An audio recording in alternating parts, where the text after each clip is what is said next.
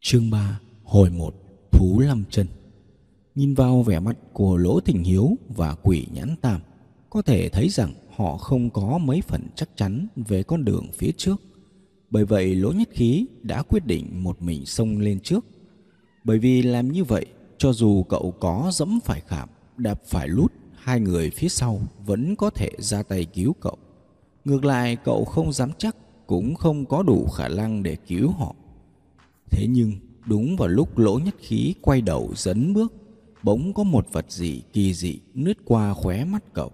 Một cảm giác quái lạ sộc thẳng vào lão bộ, Khiến cho huyệt thái dương bỗng chốc căng cứng và tê dần. Lại có một cặp mắt đang nhìn cậu chằm chằm. Có lẽ không phải là cặp mắt khi lấy, Vì cặp mắt này rất chân thực. Vì cặp mắt này rất chân thực và sống động, Linh hoạt và tràn đầy cảm xúc. Thế là bước chân vừa bước ra, Chưa kịp dẫm xuống, đã vội khựng lại. Cậu không dám dẫm hẳn xuống, Bởi vì cặp mắt đó trong thoáng chốc lộ rõ vẻ hân hoan. Vì sao lại hân hoan? Phải chăng vì đã thấy được hành động hấp tấp của cậu? Lỗ nhất khí từ từ xoay chuyển cần cổ. Cùng với đó, cũng từ từ thu lại bàn chân đã nhấc lên. Xong, còn dơ lơ lửng. Cậu cố gắng quay trở lại theo đúng tư thế ban nãy. Cậu muốn từ trong quá trình đó tìm kiếm xem cặp mắt đang ẩn nấp ở nơi nào.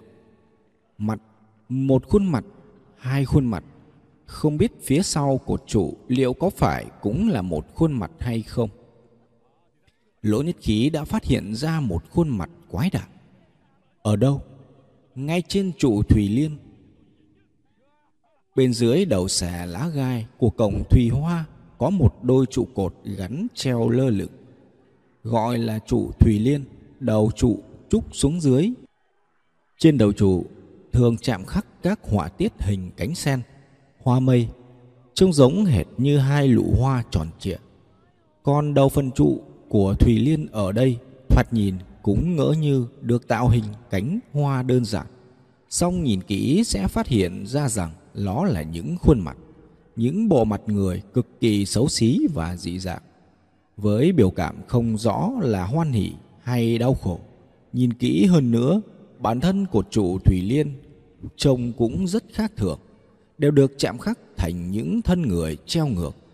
Tuy thủ pháp sơ sài, song vẫn có thể nhận ra đó là những thân hình đàn bà lõa thể. Đó là đâu phải trụ Thùy Liên gọi là trụ người treo mới phải. Những trụ lửng chính là những thân người treo ngược, hơn nữa không phải là một người, mà là mỗi trụ dường như đều là vài thân người trói buộc với nhau mà thành. Lỗ Nhất Ký đã từng nhìn thấy kiểu tạo hình tượng như vậy trong tiết học về các môn phái tôn giáo ở trường học Tây Phương. Cậu đã được xem một số bức tranh, trong đó có bức giống hệt như thế này chủ yếu xuất hiện vật tế lễ của một số dân tộc hoặc môn phái hết sức hiếm hoi. Cặp mắt đó ném về phía lỗ nhất khí một cái nhìn lặng lơ. Cặp mắt đó ở đâu? Ở trên một khuôn mặt. Một khuôn mặt vô cùng ma quái. Một khuôn mặt có thêm đôi mắt. Trở lên sinh động hơn gấp bội. Lại thêm một cặp mắt nữa, trong đó có một con mắt tinh nghịch nháy một cái với cậu. Vẫn còn những cặp mắt nữa đang đong đưa, đang nhấp nháy, nhăn nhó. Cặp mắt sống dậy, khuôn mặt dường như cũng sống dậy theo. Tuy đang treo ngược, song vẫn có thể thấy rõ nét biểu cảm chân thực trên từng khuôn mặt. Chốc thì vui mừng, chốc lại đau khổ, chốc thành ngây thơ, chốc biến dâm đãng. Dường như mọi khía cạnh tâm lý của người đàn bà đều được lột tả tròn vẹn qua từng bộ mặt. Lỗ nhất khí bắt đầu nghi ngờ cặp mắt của mình. Cậu muốn tiến thêm một bước tới gần trụ Thủy Liên để nhìn cho rõ. Nhưng một bàn tay đã túm chặt lấy lưng áo cậu, là quỷ nhãn tam. Hắn vẫn đang bám sát sau lưng cậu. Cậu cả đi thẳng tới trước cửa. Mọi chuyện khác cứ để tôi ứng phó. Quỷ nhãn tam dường như đã biết những cặp mắt đó là gì. Thế là lỗ nhất khí không tiến về phía trụ Thủy Liên nữa, song cậu cũng chưa đi thẳng tới cửa trước. Bởi vì cậu muốn biết rõ chân tướng của sự việc Trong lòng vô cùng thắc mắc Vì dường như cả hai đều đã biết trước một điều gì song lại không nói cho cậu biết. Còn nữa Vì sao họ lại muốn để một mình cậu đi thẳng vào trong? Chẳng lẽ họ không sợ sau cánh cửa có mối nguy hiểm mà cậu không có đủ khả năng ứng phó hay sao? Lỗ nhất khí vẫn bước đi trước, không quay người lại. Quỳ nhãn tam đi theo sau, vẻ cảnh giác rất cao độ. Lỗ tình hiếu đi sau cùng, cũng hết sức đề phòng. Chỉ hơi xoay nghiêng thân dưới, đưa mắt trích sang bên vai phải của quỷ nhãn tam. Làm như vậy để đảm bảo lỗ nhất khí có thể nghe rõ lời ông nói. Nhất khí, bác biết con đã đọc hết các sách vở bí truyền của dòng họ. Chắc hẳn con cũng hiểu rằng những thứ mà gia tộc chúng ta để lại đa phần đều là những thủ pháp trung hậu dùng để cứu nhân độ thế. Cùng nắm cũng chỉ là một số chiêu pháp biến hóa để vây khốn người khác, nhưng tuyệt đối không gây tổn hại đến sinh linh. Ngoài ra, cũng có một ít pháp liên quan đến huyền cơ phong thủy, tính toán số trời. Dù là phương diện nào, về cơ bản đều là từ tổ tông một mạch truyền thừa, không có biến cải nào đáng kể, song đối thủ lại khác hẳn. Kỹ nghệ do tổ tông truyền lại vốn dĩ đã vô cùng độc địa. Đời sau lại liên tục xuất hiện hào kiệt anh hùng. Họ không ngừng tìm kiếm các kỳ công dị thuật trong thiên hạ, liên tục cải tiến bởi vậy, thủ đoạn của họ không chỉ rất cao minh mà chủng loại cũng vô cùng đa dạng. Những thứ mà chúng ta vừa gặp đã rất mực tinh xảo, song đều là khảm tử. Thông thường khảm tử chết sẽ không có lút tất chết. Nếu biết cách phá giải thì sẽ phá giải được, nếu không phá giải được vẫn có thể phá. Chúng vẫn chưa thấm vào đâu, đáng sợ là họ có khảm tử sống hoạt khảm. Trong khảm tử sống đa phần là lút chết, tức là họ dùng các vật sống quái dị đã qua rèn rũa đặc biệt cài vào trong khảm diện gia truyền để làm lút nẫy, khiến cho chúng liên kết chặt chẽ với nhau, lấy mạng đoạt hồn đối thủ. Đến giờ, chúng ta mới chỉ nhìn thấy một nút sống của đối phương, đó là rắn hoàng vĩ ống trúc. Hơn nữa vẫn chỉ là cách bố trí và sử dụng đơn giản nhất của rắn hoàng vĩ. Nói tới đây, Nỗ Tịnh Hiếu ho khủ khụ một tràng. Tổn thương vừa nãy đã khiến ông trông càng thêm suy sụp và giả lua. Gắng gượng lắm mới lấy lại được nhịp thở. Nói tiếp, cậu Tam, cậu nói tiếp đi. Quỷ nhãn Tam là kẻ kiệm lời, nói lăng lúc nào cũng rất ngắn gọn, mạch lạc. Khảm diện sống, một người vào, khảm diện khi vào không động, khi ra mới động, khi vào đường chính không động, đường rẽ động, để tránh phá rối khảm diện. Nhiều người vào, người đi đầu không động, người đi sau động. Nói đoạn, liền giơ cây vũ kim cương trong tay, xỉa về phía chủ Thủy Liên nói tiếp. Đó là cột tế của bộ tộc ngữ nữ vùng Lam Cương. Trong đó có chứa loại rắn kim châm đầu xám. Cậu đi vào thẳng theo đường chính, cơ quan động, rắn sẽ tấn công chúng tôi. Cậu đi sang bên cạnh tới gần chúng, chúng sẽ tấn công cậu. Lam Cương, tức là vùng biên cương hẻo lánh phía nam của Trung Quốc gồm các vùng Quảng Tây và Vân Nam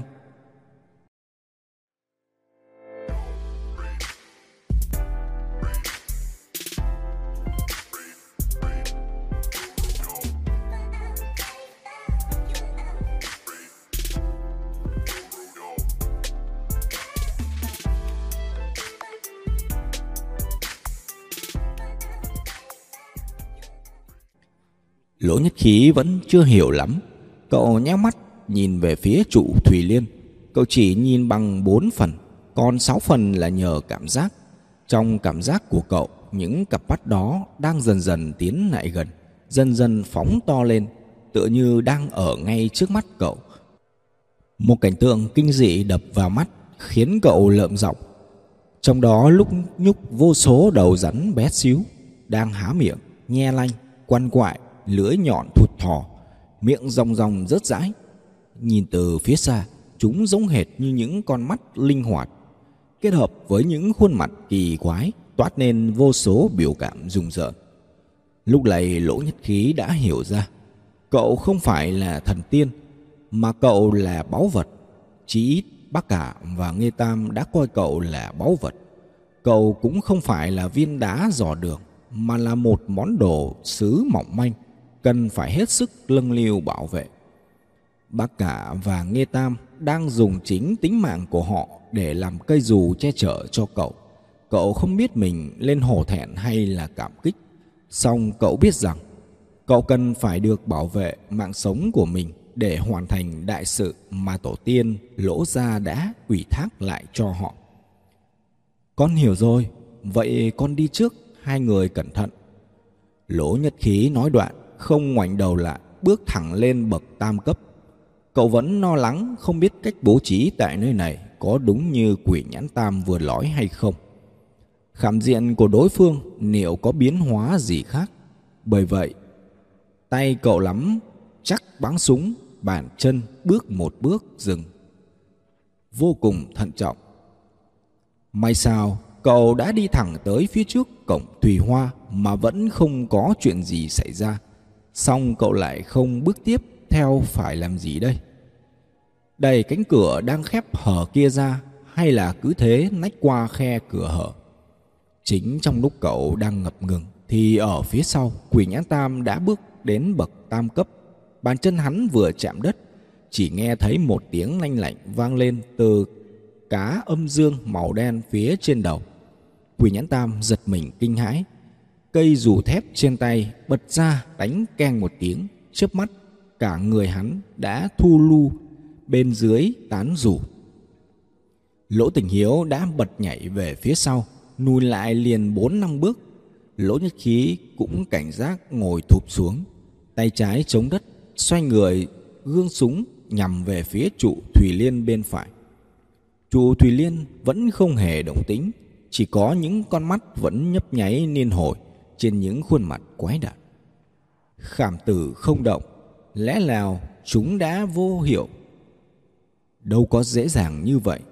Hai luồng gió bỗng rít đánh vèo qua lỗ tai nhất khí, từ hai con thú lăm chân hai bên cổng, mỗi con bay vụt ra một cẳng chân, là cái cẳng chân thứ năm dưới bụng thú đá.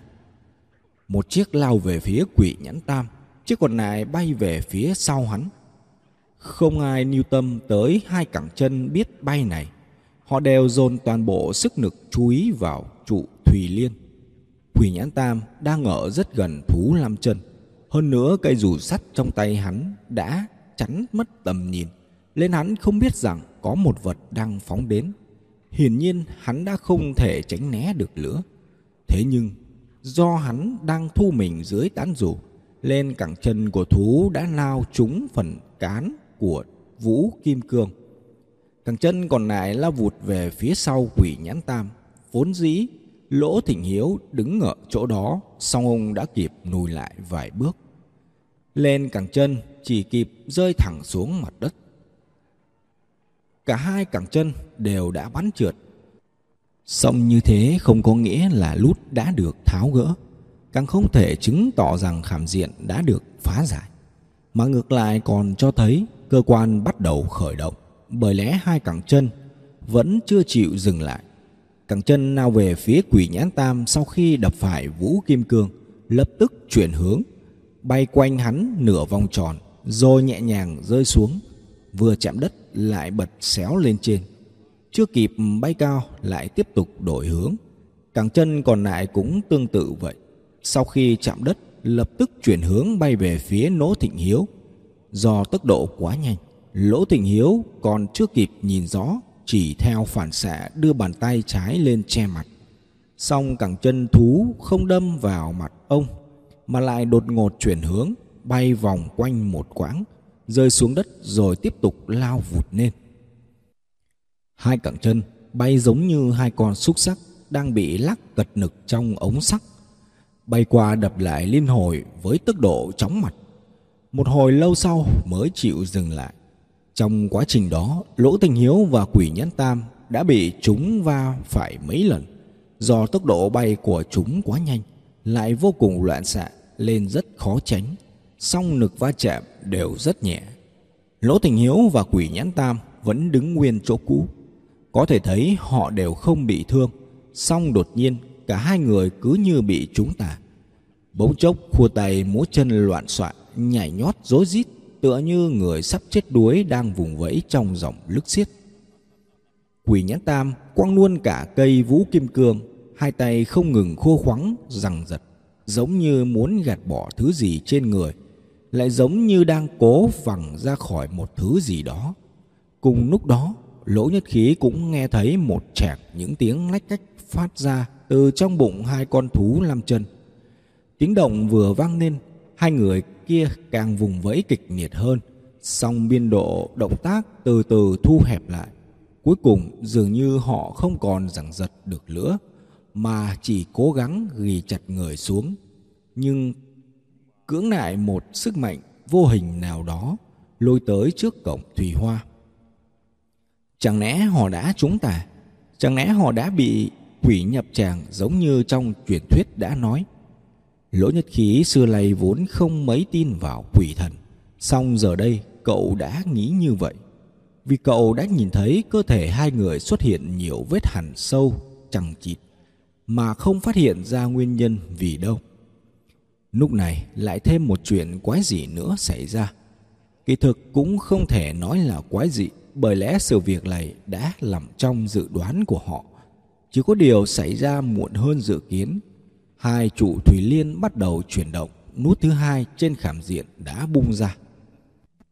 Chỉ thấy hai trụ thủy liên từ từ xoay chuyển. Theo vòng xoay từ con rắn kim châm đầu xám ẩn trong mắt của những khuôn mặt dị dạng lối đuôi nhau chui ra. Chúng rơi tả tơi xuống mặt đất. Chỉ một lát sau, khắp mặt đất đã lung nhúc một lớp rắn màu vàng kim dài cỡ chiếc đũa.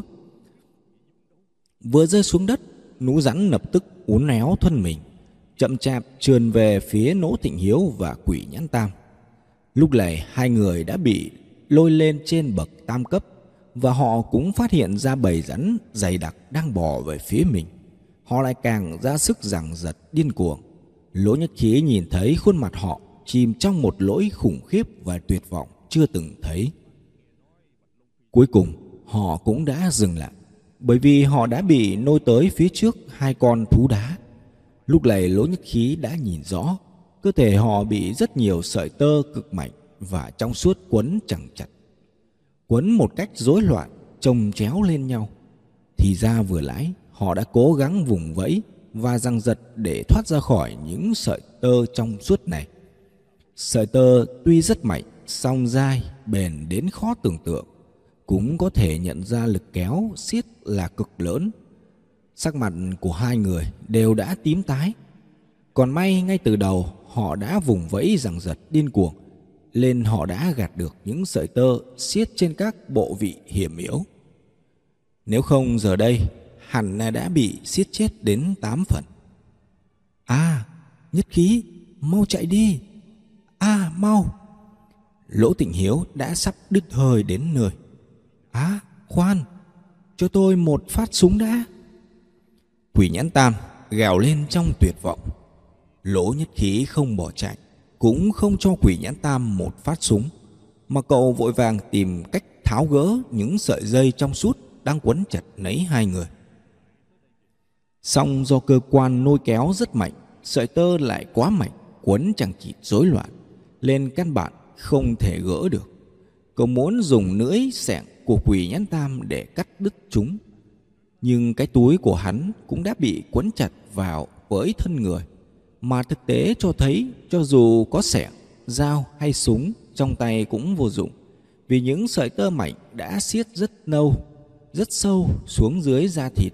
Còn cơ thể hai người đã bị kéo đến dán chặt vào những con thú đá.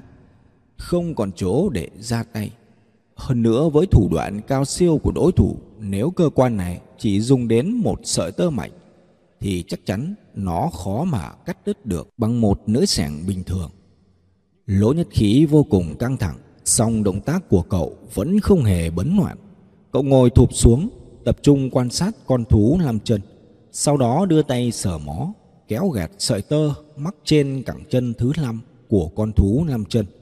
Đồng thời gấp rút cày sới trong lão bộ để mong tìm được một phương pháp giải cứu. Nhất khí, mau, mau chạy đi.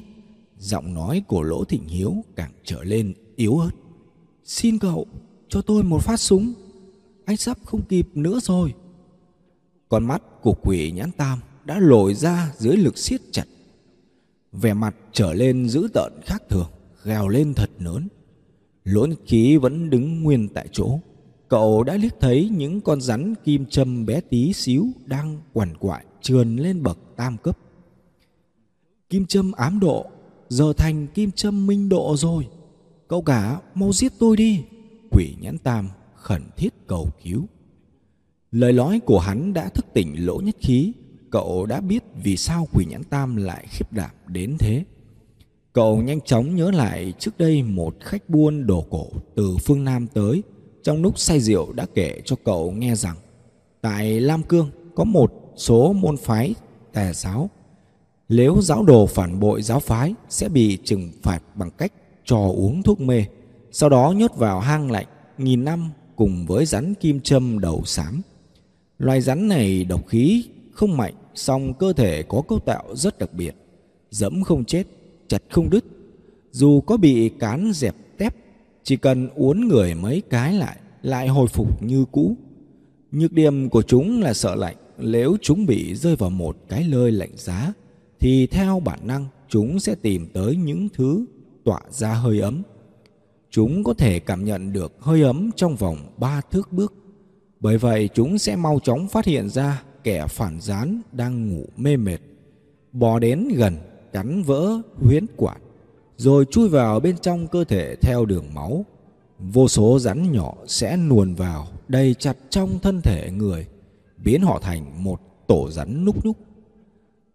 Do lúc đó, người bị trừng phạt ở trong trạng thái ngủ mê man, lên nhục hình này được gọi là kim châm ám độ, tức kim vàng ngầm vượt. Giờ đây, bầy rắn đang nhung nhúc bỏ lại gần họ.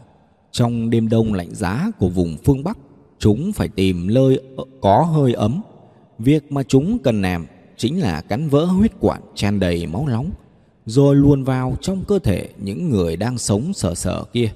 Chúng không cần biết người đó tỉnh táo hay mê man, chúng chỉ muốn biến cơ thể này thành một cái tổ ấm áp. Đúng, Lỗ Nhất Khí đã hiểu được mối nguy hiểm nằm ở đâu, song đối mặt với một thảm rắn vàng kim đang tràn trên bậc tam cấp, đối mặt với bác cả và nghe tam đang bị trói chặt đến không thể nhúc nhích lấy một ly, cậu có thể làm được gì? Bầy rắn từ từ tràn đến gần hơn, sợi tơ cũng mỗi lúc một siết chặt thêm. Làm gì bây giờ? Phải làm gì bây giờ? Trước hết, cần phải chặn bầy rắn kim châm đầu xám kia lại đã. Lỗ nhất khí móc từ trong túi áo ra một hộp diêm. Hộp diêm dùng để thắp sáng đèn đồng khi đi chợ ma. Lúc nào cậu cũng mang theo bên mình. Nhưng chỉ một hộp diêm liệu có thể ngăn cản cả một bầy rắn đang tràn đến? Không, đương nhiên là không thể. Cậu còn cần thêm những thứ khác. Cậu chợt nhớ tới bình rượu bằng bạc trong chiếc túi vải mà quỷ nhãn tam dắt ở thắt lưng. May sao chiếc túi vẫn chưa bị quấn chặt. Cậu mở lắp bình rượu, đổ quá lửa số rượu trong bình thành một vòng cung trên bậc tam cấp. Mùi rượu sộc lên mũi cậu, cay lồng, cho thấy đây là loại rượu rất mạnh. Cậu không dám tưới rượu lên mình nũ rắn để đốt, sợ rằng càng khó kiểm soát hơn. Cậu chỉ muốn ngăn cản bầy rắn mà thôi. Cậu quẹt một que diêm rồi lém về phía chỗ rượu mới tưới. Lập tức rượu bùng lên dữ dội thành một ngọn lửa cao hơn nửa thước, giống như một bậc cửa bằng nửa. Loài rắn này thích hơi ấm, song chúng không chịu được lửa. Những con ở phía trước vội vàng lùi lại, những con ở phía sau vẫn tiếp tục xông lên. Chúng xoắn suýt với nhau thành một đống ở gần vành đai lửa. Lửa có thể ngăn bầy rắn lại, song ngọn lửa chỉ có thể duy trì trong chốc nát. Bởi vậy không được bỏ phí từng giây. Thời khắc ngắn ngủi sẽ quyết định sự sống chết của hai người kia. Lỗ nhất khí không chần chừ lấy một tích tắc.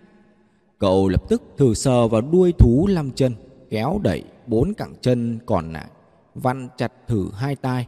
Cậu còn muốn kiểm tra các bộ phận khác, song vô tình đã chạm tay vào bác cả. Điều này đã khiến cậu bừng tỉnh. Đúng vậy, những sợi tơ tuy quấn chẳng chịt dày đặc, trói chân, thân người, song vẫn không thể phủ kín toàn bộ cơ thể. Chắc chắn vẫn có một vài bộ phận không thể bị khống chế. Như vậy họ vẫn có thể cử động và chạm được đến một vị trí trên cơ thể thú lam chân. Dù là dùng tay, dùng chân hay các bộ phận khác của cơ thể, chỉ cần chỗ khuyết của khảm diện ở trên mình thú lam chân, người bị trói vẫn có thể tự mình giải thoát. Đối phương là bậc cao thủ, tuyệt đối không thể phạm sai lầm tối thiểu như thế được. Nửa đã gần tàn, bầy rắn đã bắt đầu nhúc nhích không ở trên mình thú lam chân thì ở chỗ nào? Không biết mà biết cũng vô ích, chắc chắn đó là một vị trí rất khó tiếp cận. Như vậy là không thể tìm ra cách giải. Không, chắc chắn phải có cách giải, nhưng giờ đây cậu vẫn chưa có được bản lĩnh đó. Bởi vậy cậu định dùng biện pháp đơn giản hơn. Cậu nhớ tới lời của bác, không giải được thì phá. Đúng, phải phá, nhưng phá thế nào? Cho lỗ tung thú lăm chân không thể được. Như vậy cũng là tự đưa mình vào chỗ chết. Hơn nữa, cậu chỉ còn lại một quả nịu đạn, đập vỡ nó càng không thể. Làm gì có dụng cụ, hơn nữa con thú này được làm bằng đá hoa cương, cứng rắn khác thường, khó mà đập vỡ. Nửa đã tắt hẳn, bầy rắn nhúc tràn qua vệt cháy, nhưng do bậc thềm vừa bị thiêu đốt, bầy rắn còn lưu luyến chút hơi ấm còn sót lại lên đã dừng lại một chút. Nhìn những bậc tam cấp đã gần như bị phủ kín bởi một lớp rắn vàng. Lỗ nhất khí chợt lóe lên một suy nghĩ. Tại sao mình lại cứ quẩn quanh mái với con thú đá này kia chứ? Lúc nãy vì quỷ nhãn tam dẫm lên bậc thềm đã khởi động cơ quan. Khi lút động, âm thanh đầu tiên phát ra từ cá âm dương, thái cực phía trên. Đúng rồi, cá âm dương nhất định là điểm mấu chốt. Cho dù không phải là tổng huyền cũng là một cái lút. Cứ phải đi đã rồi tính tiếp. Lỗ nhất khí còn nhớ vị trí của cá âm dương. Rất đơn giản. Cá âm dương được hàm ở chính giữa tấm ván dày phía trên. Xong nó là mở chính giữa của mặt ván hướng ra mặt ngoài mà giờ đây, từ chỗ cậu đứng chỉ nhìn thấy mặt sau của tấm ván. Chỉ còn cách bắn trúng tấm ván khiến viên đạn bay xuyên qua, phá vỡ cá âm dương. Ở phía trước, bầy rắn đã phủ kín toàn bộ bậc tam cấp. Có một bộ phận đã bỏ qua vệt cháy. Hơi ấm ở đó đã tản hết. Chúng bắt đầu tìm tới nơi khác ấm hơn, đó chính là ba cơ thể sống kia lỗ nhất khí cảm nhận được rằng để bắn thủng ván cá dày kia thì ít nhất phải cần tới hai viên đạn tình thế trước mắt đã quá cấp bách không cho phép cậu suy nghĩ gì thêm. Cậu vung tay, dương súng bắn liền ba phát đạn. Cậu bắn thêm phát thứ ba là để thêm phần chắc chắn. Hy vọng chiêu này có thể thành công.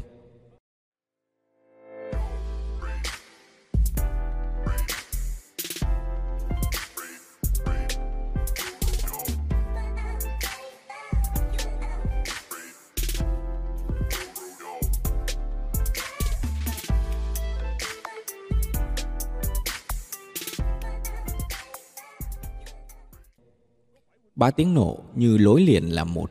Ba viên đạn nối tiếp nhau bay vụt về điểm chính giữa tấm ván. Lỗ Nhất Khí rất tự tin. Cậu đảm bảo ba viên đạn đó sẽ thuyên thủng qua một vị trí. Không. Một tiếng vang ngân dài chói tai. Lỗ Nhất Khí giật lại mình trước âm thanh bất ngờ này. Theo bản năng, cậu nghiêng đầu sang bên, vung cánh tay lên chắn trước mặt. Khi hạ cánh tay xuống, cậu không tin nổi vào mắt mình. Trên tấm ván chỉ có một vết nõm hình tròn màu trắng. Đó không phải là tấm ván gỗ, mà là một tấm thép. Giờ đây không chỉ hai người bị trói tuyệt vọng hoàn toàn, mà ngay cả lỗ nhất khí cũng đã nghĩ đến chuyện buông xuôi. Xem ra đã đến lúc cậu phải bất chấp tính mạng. Cho dù bị bầy rắn kia chui vào người, cũng phải cứu cho bằng được Bắc Cả và Nghê Tam. Bầy rắn vẫn đang trườn lên, gấp rút hơn chỉ còn cách ba người hơn một thước. Nỗ tình hiếu lúc này đã bị siết chặt đến không thể nói được câu nào. Miệng ông mím chặt, hai mắt nhắm nghiền. Quỷ nhãn tam trợn trừng con mắt duy nhất nhìn bầy rắn đang từ từ áp sát. Hắn cũng mím chặt miệng, không thốt nổi một nở. Do đã khiếp hãi đến cùng cực. Lỗ nhất khí cũng không nói câu nào. Cậu mím chặt môi, mắt nheo lại như sợi chỉ cậu đang ngắm. Đúng hơn là đang cảm giác. Trong trí lao cậu, tấm thép đang tiến lại gần hơn. Khoảng cách đã có thể tính bằng mm trong óc cậu đã hiện ra một góc độ, một sự chuyển ngoặt. Bầy rắn chỉ còn cách bàn chân chưa đầy một thước. Lỗ nhất khí vung mạnh tay trái, một mảnh bạc màu trắng bay vụt qua, xoăn tít, lao tới dưới điểm chính giữa mép của tấm thép khi đốm bạc bay được quá nửa quãng đường, súng lại lộ. Một viên đạn vụt qua rượt theo đốm bạc. Vừa đúng lúc qua mép dưới của tấm thép thì đuổi kịp. Chỉ nghe keng một tiếng ngắn. Dưới sức bắn của viên đạn, đốm bạc không biết đã văng đi tận đâu. Chỉ còn viên đạn sau khi đập vào đốm bạc đã chuyển hướng, bay thẳng về phía cá âm dương. Cá âm dương có lẽ rất giòn vừa bị viên đạn bắn vào, đã bị rơi lả tả xuống dưới. Lúc này đốm bạc mới rơi xuống đất, ở một chỗ nào đó tít phía xa, kêu lang keng, hóa ra là một đồng xu bạc. Quăng đồng xu, bắn đạn đuổi, mượn góc độ, đổi phương hướng, một chiều bắn vỡ cá thái cực. Tất cả diễn ra như một màn ảo thuật, nhưng lỗ tịnh hiếu không nhìn thấy, ông vẫn đang nhắm nghiền hai mắt, không rõ ý thức còn tỉnh táo. Còn quỷ nhãn tam đã chứng kiến toàn bộ. Mắt hắn mở trừng, miệng há hốc. Nhất thời quên bẵng cả sự nguy hiểm từ bầy rắn. Đúng là một phát súng ngoài sức tưởng tượng trong mắt hắn. Lỗ nhất khí đúng là một vị thần. Tưng. Âm thanh này cả ba người đều nghe thấy. Lỗ tình hiếu và quỷ nhãn tam càng cảm nhận rõ hơn. Vì liền sau đó cơ thể họ đột ngột được lới lỏng cơ quan trong bụng của thú canh cửa không còn nôi kéo nữa. Song họ vẫn không thể thoát ra được. Cơ quát mới chỉ dừng hoạt động, nhưng không buông lỏng. Đây chính là sự khác biệt giữa giải và phá. Giải được thì mọi lút đều phải thả lỏng còn phá. Chỉ có một vài lút thả lỏng. Bầy rắn đã tới sát, chỉ còn cách một gang tay trời ơi, sao hai người vẫn chưa cử động được? Những sợi tơ đó là thứ quái quỷ gì mà khó gỡ đến thế? Lỗ nhất khí căng thẳng vô cùng. Tuy bề ngoài vẫn rất chấn tĩnh, song mồ hôi đã bắt đầu túa ra. Cơ quát không hoạt động nữa. Lỗ tình hiếu đã có thể hít thở lấy hơi. Ông đã mở được mắt, cũng đã nghe thấy tiếng nói của lỗ nhất khí. Ông lập tức nói vội. Thiên hồ giao niên. phải đây chính là thiên hồ giao liên. Chính là những sợi tơ mạnh và trong suốt, lỗ nhất khí lập tức rút ra một mảnh khăn tay, vạch quần tiểu tiện vào vuông vải. Bầy rắn đã ở sát bên chân mà cậu vẫn ung dung đứng đó tiểu tiện. Hẳn là trái tim cậu không phải làm bằng máu thịt hoặc có lẽ cậu đã sợ đến mất kiểm soát. Đều không phải. Cậu đang cảm thấy rất nhẹ nhõm, cậu đã có thể thở phào bởi lẽ cậu biết chắc hai người kia đã được cứu thoát. Vì sao? Vì cậu đã biết cách tháo gỡ thiên hổ giao liên. Cậu đi tiểu thật thoải mái. Đây là thời khắc thỏa mãn nhất kể từ khi cậu bước chân vào trạch viện. Đúng vậy, đó là vì cậu đã có đủ những thứ đang cần. Trong đầu, quả thực đã có một tuyệt chiêu từ nghìn năm. Trong dị khai vật có chép, tại thiên hồ có con dao tức cá mập, sống đến trăm năm, đuôi rách sinh ra một vật, dài mà không đứt, bền dai như thép, nên gọi là liên, tức xích. Trong gia giải tiên huyền ký, chương thứ nhất viết rằng cá mập ở thiên hồ sinh ra xích, quấn không lỏng. Chỉ sợ nước tiểu của người, quẹt vào tất tự giải. Tiên huyền ký, do nhiều tác giả biên soạn thành cuốn sách mô tả và giải thích về đặc trưng, lai lịch, địa bàn của các yêu quái, thần tiên trong truyền thuyết và các báu vật mà họ sở hữu, là một bộ sách tổng hợp các kiến thức về thần tiên, yêu quái, có phạm vi bao quát rộng nhất từ trước cho đến nay. Dưới ba triều nguyên, minh, thanh đã xuất hiện bản in, nhưng hiện nay lại không còn nhiều cậu vội vã cầm chiếc khăn thấm đầy nước tiểu, quẹt vài lượt lên những vết hằn trên người lỗ tình hiếu và quỷ nhãn tam. Kỳ tích đã xảy ra, những sợi tơ bỗng chốc giãn ra thật dài. Rồi những con nươn trườn chuỗi mau chóng tuột ra. Một con rắn kim châm bò ở trên cùng đã bắt đầu cắn vào mũi ủng da bò của quỷ nhãn tam. Quỷ nhãn tam cũng chẳng kịp để ý, vội hít vào một hơi thật sâu. Lắc mình mấy cái, rũ bỏ tất cả những sợi thiên hổ dao trên người. Hắn tung chân đá con rắn bay xuống bậc tam cấp, rồi tay chống mình lên con thú đá. Hai chân nhảy vọt lên, chớp mắt đã đứng trên mình con thú. Lỗ tình hiếu cũng đã thoát khỏi búi tơ. Ông bước sang ngang hai bước. Đến bên cạnh lỗ nhất khí, xem ra thương thế của ông đã càng trở lên trầm trọng. Sau khi thoát thân những tiếng hít thở của ông cũng càng trở lên yếu ớt và khó nhọc. Bầy rắn đã áp sát tới nơi, lỗ nhất khí định đầy cánh cửa trên cổng thủy hoa để lùi vào chính viện. Nhưng bàn tay vươn ra, còn chưa kịp chạm tới cánh cửa, đã bị bác cậu chụp lấy ông nhìn cậu với ánh mắt thất thần, không nói nên lời chỉ lắc đầu. Thủy nhãn tam cũng nhận ra ý định của cậu vội kêu lên, đừng mở sau cửa lại có hoạt cảm. Trước sau kẹp lại, chúng ta sẽ hết đường. Bầy rắn đã sắp chạm tới mũi chân. Lỗ tình hiếu đột ngột hít mạnh vào một hơi.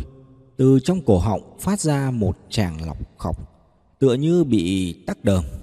Sau vài tiếng nôn khan, thì ọe ra một búng máu bầm tím đen, khiến cho cả đám rắn kim châm bên dưới cũng lập tức bị nhuộm màu đen thẫm búng máu bầm vừa nhổ ra, ông ninh hoạt hẳn lên. Ánh mắt thất thần chốc lát đã bừng sáng thần thái. Ông mau chóng rút từ ngăn kéo phía dưới đáy hòm một. Nữ dìu hình trăng khuyết, cán cong. Rồi vung mạnh quăng về phía trụ thủy liên bên trái. Một vệt sáng trắng xoẹt qua trụ thủy liên. Sau đó xoay vòng theo hình cánh cung trở về chỗ cũ. Lỗ tình hiếu giơ tay bắt lấy rồi tiếp tục lia dìu về phía trụ thủy liên bên phải. Lại một luồng sáng bạc bay vụt qua trụ, rồi lượn vòng trở về tay lỗ tịnh hiếu. Nghe tam giật nó xuống để kim châm về tổ. Lỗ tịnh hiếu vừa nói dứt câu, quỷ nhãn tam đã hiểu. Một cú vung tay, chỉ nghe cách. Một tiếng đã thấy thiên thần phi chảo quắp chặt lấy trụ thủy liên. Tiếp đó là tiếng răng rắc của gỗ bị giật gãy. Một khúc trụ thủy liên đã bị quăng xuống giữa bầy rắn. Liền ngay sau đó, trụ còn lại cũng quăng xuống mặt đất. Cú đập thình thịch khiến bầy rắn cuống cuồng, bò loạn xạ. Nhưng sau đó, chúng lập tức nhận ra thứ vừa rơi xuống chính là nhà của chúng.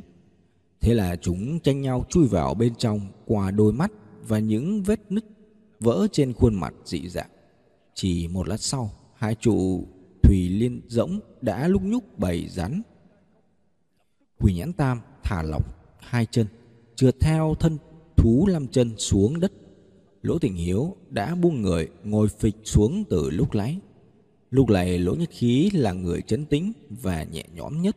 Cậu đứng ở đó, lưng vươn thẳng đứng, hơi thở điềm đạm đến kỳ lạ, trông như một ngọn núi hiên ngang nhưng cũng chỉ có mình cậu biết hai lớp áo ngắn mặc trong đều đã ướt súng.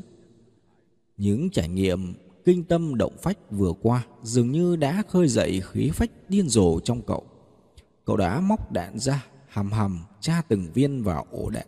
Dáng điệu bừng lên một vẻ kích động quyết sống chết một phen với kẻ thù.